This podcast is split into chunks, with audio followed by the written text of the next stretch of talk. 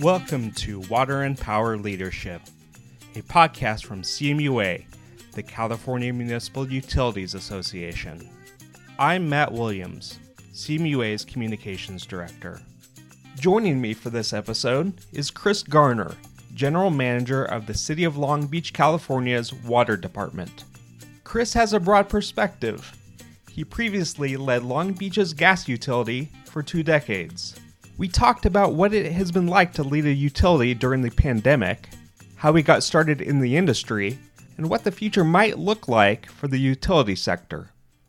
Thanks for being here, Chris. To start, uh, what are some of the basics we should know about the Long Beach Water Department, and what are you working on right now? We were started in 1911 in Long Beach, and so we're um, a little over 100 years old uh, serving Long Beach. Um, we have 90,000 customers. Um, we have sales of about 150 million dollars. We have both water and wastewater services that we provide. And employees, we have about 270 full-time employees. Um, it's made up, um, obviously, uh, field workers and office employees. Um, and from a water supply standpoint, uh, everybody's different. And uh, we're about 60% local groundwater supply, and then the difference, the 40%, comes from Metropolitan Water District imported water. And for the groundwater, we have a state of the art uh, groundwater treatment plant that we operate, and uh, very proud of that uh, full lab. And uh, um, I'd say that our, our, water stacks up well against anybody's. Something that uh, Long Beach Water is known for is our conservation.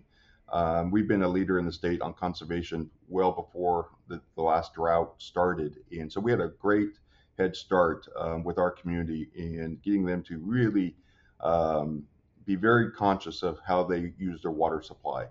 Um, and a good example of that, we went back and looked, and the total water deliveries today to Long Beach customers is the same volume as it was back in the 1950s, even though we've had a 40% increase in uh, the population in Long Beach.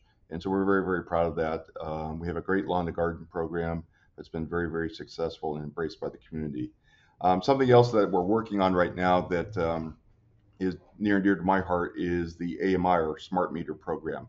Um, when I was at the uh, gas utility, we started that about uh, five, six years ago and did all um, over 150,000 gas meters and now we're doing all 90,000 water meters, and we should have that done uh, roughly by the end of the calendar year, early 2021. And once we have that, then all meters, uh, Edison meters in Long Beach, gas and water meters will all be smart meters. And so there'll be no more manual meter reading in Long Beach. Um, something else I wanted to mention is that uh, one of the things that we're looking at doing in Long Beach, and we've talked about it for decades is combining our natural gas utility and our water utility under one roof.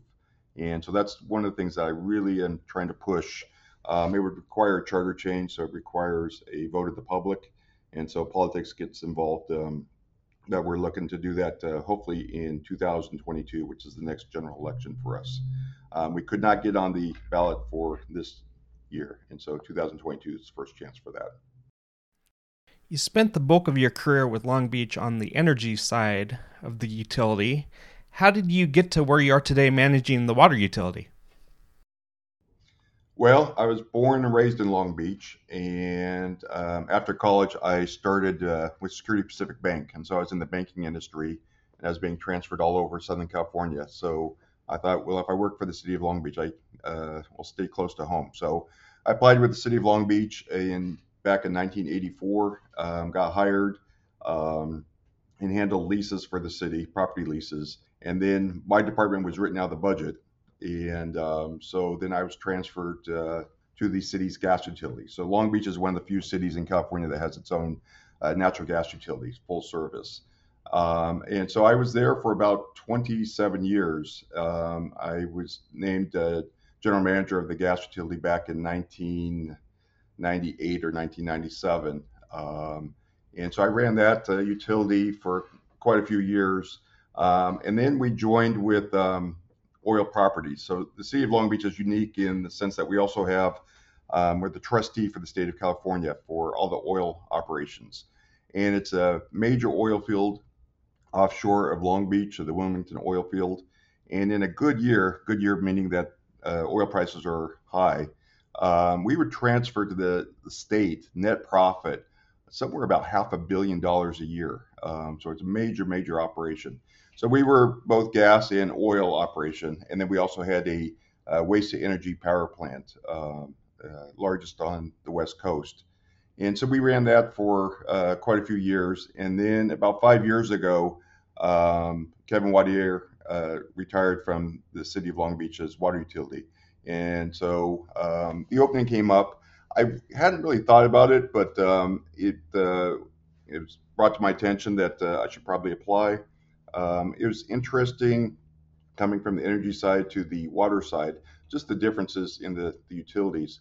Um, in Long Beach, um, we're sort of uh, odd in the sense that our natural gas utility reports directly to the city manager, the general manager does. And on the water side, we have a, a five member uh, water commission. And so, um, big difference there. And uh, but it's, it's been very enjoyable uh, learning the differences. The utility side is pretty much the same, you know, delivering customer service. It's the other aspects of uh, where we get the water from and how it's transported is much different than the energy side. So that's how I ended up at water. You said the department has about 270 employees. How do you think they would describe your leadership philosophy? Because I don't have the technical background uh, when I first came here, um, I had to really rely upon my management team. And luckily, I had a very, very good management team. And so I really tried to empower them to make decisions. Um, I think they were a little uh, gun shy and afraid to make uh, decisions on their own. I've, I've tried to change that culture where um, you go out there, you represent the department, and you're empowered to make the decisions, make the calls. Um, and they've embraced that, um, and I think that's made a huge difference in morale. Um, they just feel like they have real ownership of their area of expertise. And uh, now, certainly, I weigh in. Um, I weigh in from, and I think this is actually a, a, benefit. I've had this in other areas of my career, um, more as a uh, perspective from a customer standpoint and so we really try and stress customer service. Um, and so I look at it through a filter of the customer, I look at it through the filter of the commission and the uh, city council. And um, um, I, I, I, think that was somewhat lacking uh, when I got here. They uh, did not have the understanding or appreciation of how involved city council can be in the community. And so we've really tried to change that culture that's interesting. Obviously, the last six months or so have been more ch- challenging than most periods of time. Um, you know, as we talk right now, we're in the, still in the middle of the pandemic and all the social change we're seeing worldwide. As your uh, role as the GM, uh, what have you been working on and focused on related to these big issues? Well, it's interesting with COVID. Um, City of Long Beach again is unique, and we have our own health department. Um, so us and Pasadena, I believe, are the only ones in Southern California that have our own health department. Everybody else is under the county's jurisdiction.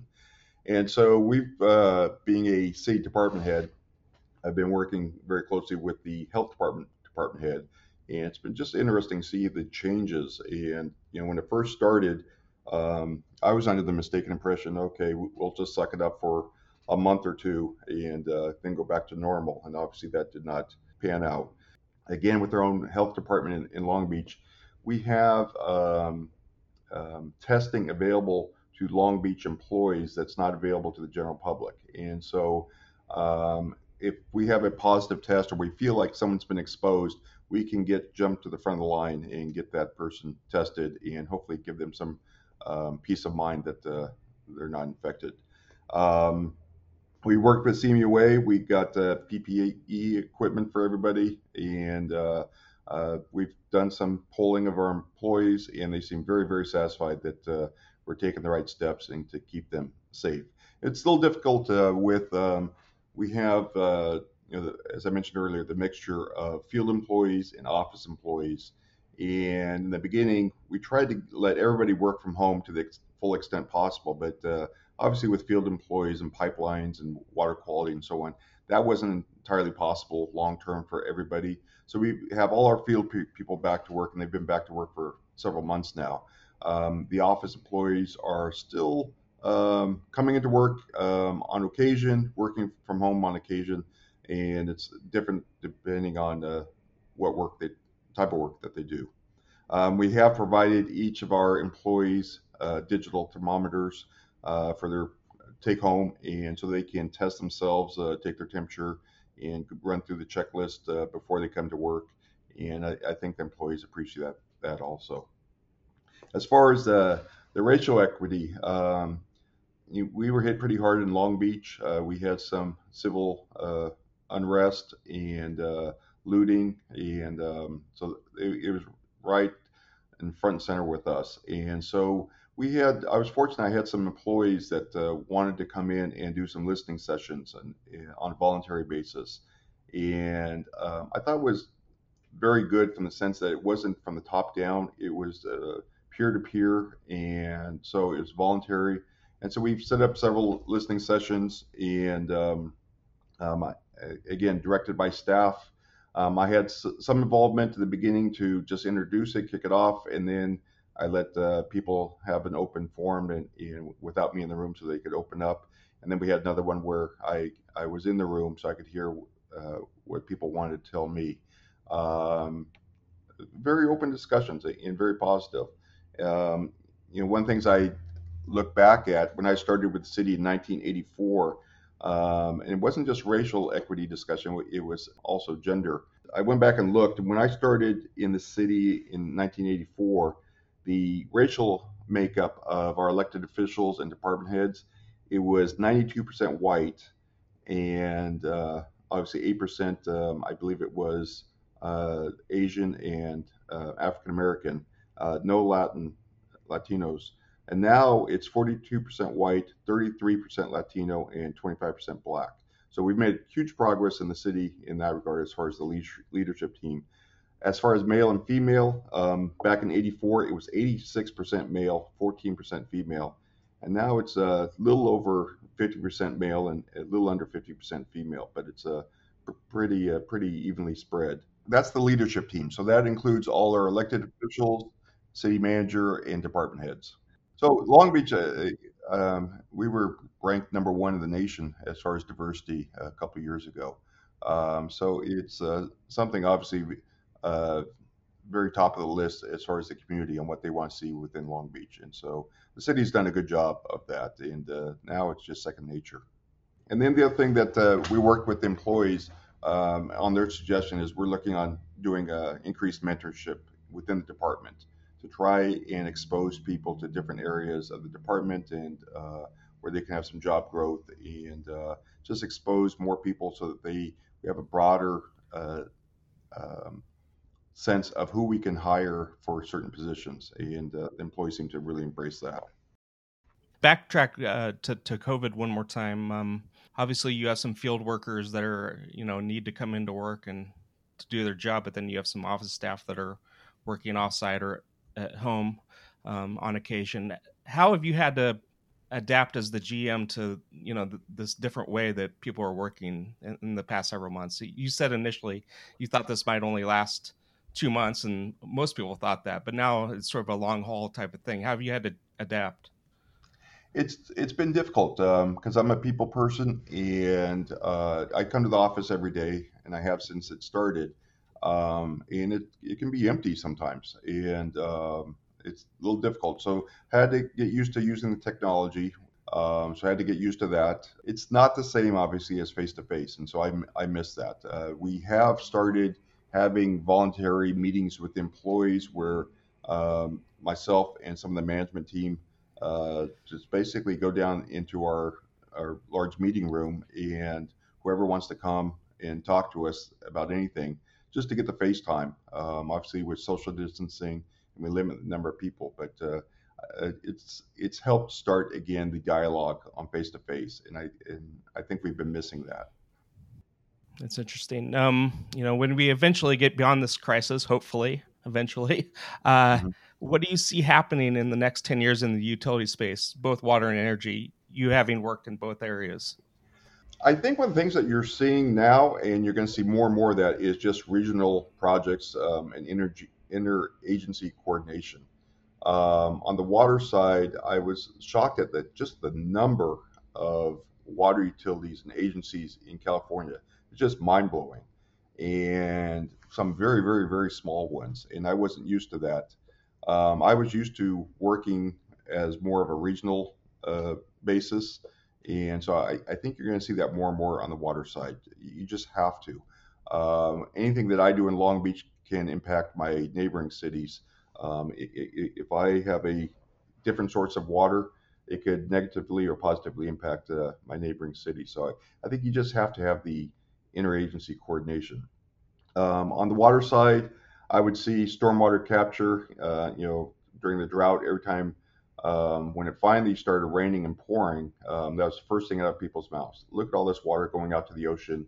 Uh, why aren't we capturing that? Um, and so we have to explain, uh, you know, costs and benefits. And uh, but you're seeing more and more of that again on a regional basis, how we capture that water before it gets to the ocean. And then groundwater augmentation. Um, uh, you know, groundwater tables were really hurt through the drought. Uh, people saw the rain, they saw the reservoirs um, filled, and they forget about the groundwater basins and uh, the impact, the long-term impact that the drought has had on that. So we have to build that back up again. And then I think borrowing a page from Orange County, I think you're going to see a lot more indirect potable water reuse. So we're talking to uh, LA County and LA City about possible uh, projects that we can work on with them and Metropolitan Water District um, on a regional basis that would uh, use indirect potable water re- reuse. And then lastly, on the energy side, um, this just uh, was on our uh, table the last week was uh, community choice aggregation. Obviously, that's taken off um, much more in the north than the south, um, but now with uh, Clean Power Alliance, uh, it has taken. Um, I think they have like 20 or 30 cities now under their umbrella, and so we they were approached, and so we did a study in Long Beach. Uh, we did not go forward with a CCA, um, but we are continuing to look at that um, as a possibility. Um, with the state looking at electrifying everything under the sun, in, no pun intended, in in California, um, it's changing things, and they're going to have to look. You know, we had the two blackouts um, a couple weeks ago, and the grid is changing, and we have to recognize that. So, with the increase of renewables on the grid um, and how that impacts how power is delivered, you're going to have to change. You know, you don't have the batteries available today, at least not to the magnitude needed to really have the the magnitude of solar and wind onto the grid and manage the grid properly uh, without blackouts. So you're to have to see a complete reinvention, I think, of how we manage the grid. And I think the ISO is obviously taking a look at that um, along with the PUC and uh, the Energy Commission. We have some, we installed some batteries here in Long Beach uh, for our tre- treatment plant. They helped a bit, um, but not to the extent that's needed. And so we're going to take a look at that also in Long Beach. But I think, I think those are the areas of both water and uh, energy that are going to be big in the next uh, few years on the topic of batteries, uh, you said you have some uh, installed on the wastewater plant. What have what what's your feeling as far as what the ROI is? As you said, the state of California is going to need to build many more batteries to deal with the the solar, the glut of solar, and those plans are underway, but it's going to take years. What what have your observations been about your battery system at the at the plant? Well, um, we did a guaranteed savings, and uh, those savings are coming in um, as promised um, financially, um, but the output um, of the batteries is not uh, near where uh, we had hoped. And I would say it's operating maybe about uh, less than 50% of what was anticipated. And so we have to tweak that. Uh, we're going to get together with the company and uh, take another look at that and see how we can uh, get the output up where it's supposed to be. What other types of technologies do you see as being important going forward? Smart meters and AMI. I think that's a game changer on the utility side. Um, how we're going to be communicating with our customers. Um, in Long Beach, one things we're looking at is, and I, I, I think this will be fantastic if we uh, handle it properly, is right now, because we have our gas and water utilities, if you don't pay your bill, we send someone out there um, and shut off both gas and water. You come home from work, you're out of gas, you're out of water. You call up, um, you make a payment, you pay, I think it's a $70 penalty fee on top of that. Um, so now you're upset. Um, you've made the payment, and then we tell you, okay, it's going to be a few days before we can restore service because we have to go inside your house to turn the gas back on, which means that you're going to have to take off work. So with new technology, uh, we're not quite there yet in Long Beach, but we will be. Um, we'll be able to remotely turn services back on, not on the gas side, but on the water side. And uh, so you come home, you know, if your water's been turned off, we could turn it back on remotely. We probably wouldn't turn the gas off. Um, the other key technology in that regard is, and the technologies here, I, I got to get in Long Beach, is where we ratchet down. So you don't, instead of shutting you off, we would ratchet down the flow of water pressure into your house. And so you would come home, say nine o'clock at night from work, and uh, you turn on the water in the sh- shower. You still have water to take a shower, but you realize, wow, I'm close to getting my water shut off, make the payment, and we avoid the trucks out to your house. We avoid you taking off work. We avoid the penalties and so on. So I, I, I, think that's a game changer in just that regard. And then just obviously the information that is provided from smart meters to both to the utilities and to the customers. Um, I, I think it will help us better serve the customers. And then conservation, I think people, at least in Long Beach, have certainly understand the importance of conserving um, on the water side. And uh, with this drought, uh, we push that message uh, hard on our customers. They've heard it, and we have not seen the bounce back um, after the drought ended that we were fearful of. Um, people are still conserving, and uh, we certainly appreciate that. Yeah, that's good news. Uh, do you feel like there's more um, more to be done as far as per capita conservation? Can you get more out of people? I mean, you can always get a little bit more. Um, you know, we still have lawns and so on. So, um, but I think people are really understanding it. We've done a, a strong job in Long Beach of uh, educating uh, people in grade school, high school, college. Uh, we're really trying to get the message out there early uh, to customers so that when they become adults, uh, you know, it's just a, a way of life for them. Switching gears, you're currently board president of the California Municipal Utilities Association. What are some of the goals you have for your term?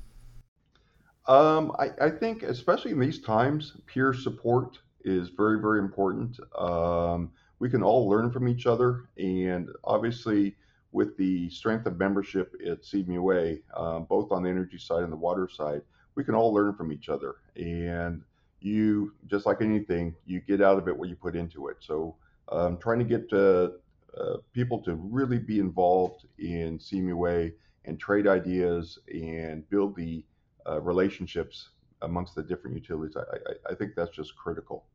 Um, then obviously innovation.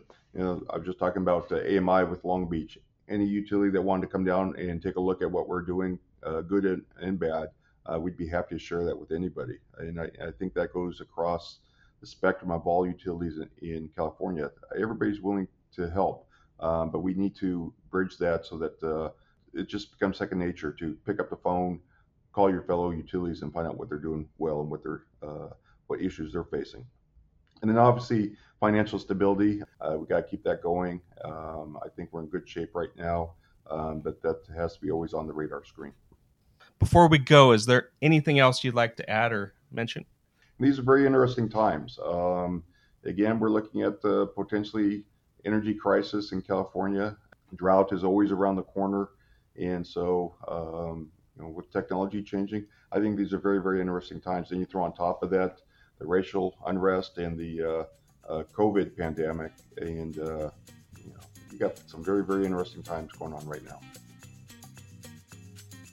Thanks for listening to Water and Power Leadership, a CMUA production.